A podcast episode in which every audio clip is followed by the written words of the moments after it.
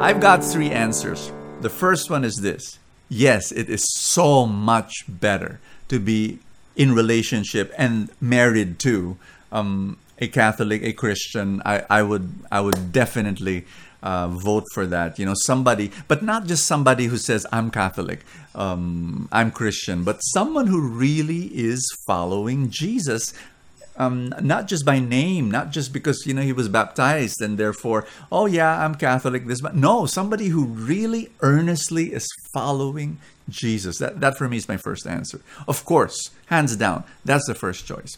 But here's a second thing I want I want to put on on the table.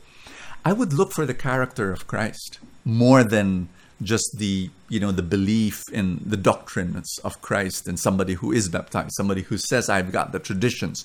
I would rather look for somebody who has the character of Christ, meaning to say humility, kindness, selflessness. You want to look for that in a spouse, in the future parent of your children. You want your future father or the future mother of your child to be acting like Christ in humility and kindness and faithfulness and so on. Um, I hope I hope I'm I'm driving this point enough that this this is what you're looking for in a spouse. It's character. Character, character, character. That's what will last. Your looks will fade, you know, your compatibilities will fade, but your character that that's what will last. And so you marry character. You you I, I, I think that compatibility is important, but it's overrated. A lot of people think, you know, um, marry someone who has the same hobbies, marry someone who has the same likes. Those things will help.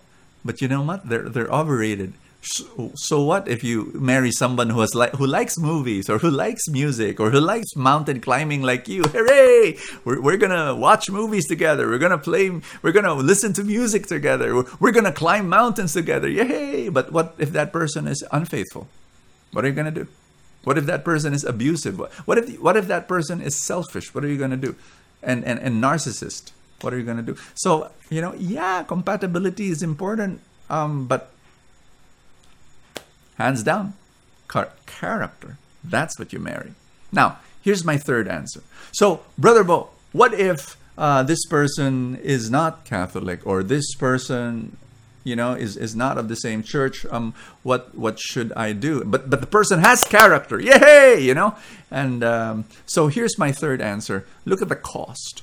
Because when when you get married to some someone who comes from a different religion a different church and so on there is a cost. There is a price that you have to pay. For example every sunday um, what, where where would you go? What church will you attend so you'll have to negotiate. You'll have to discuss, um, you know, these things. Your children, where will you baptize them? What religion? What church?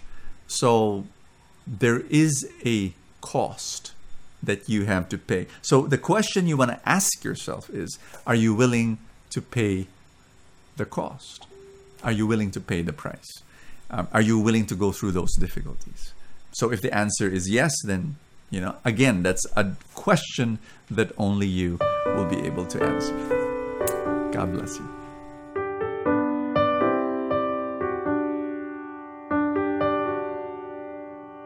Thank you for watching Soul Food.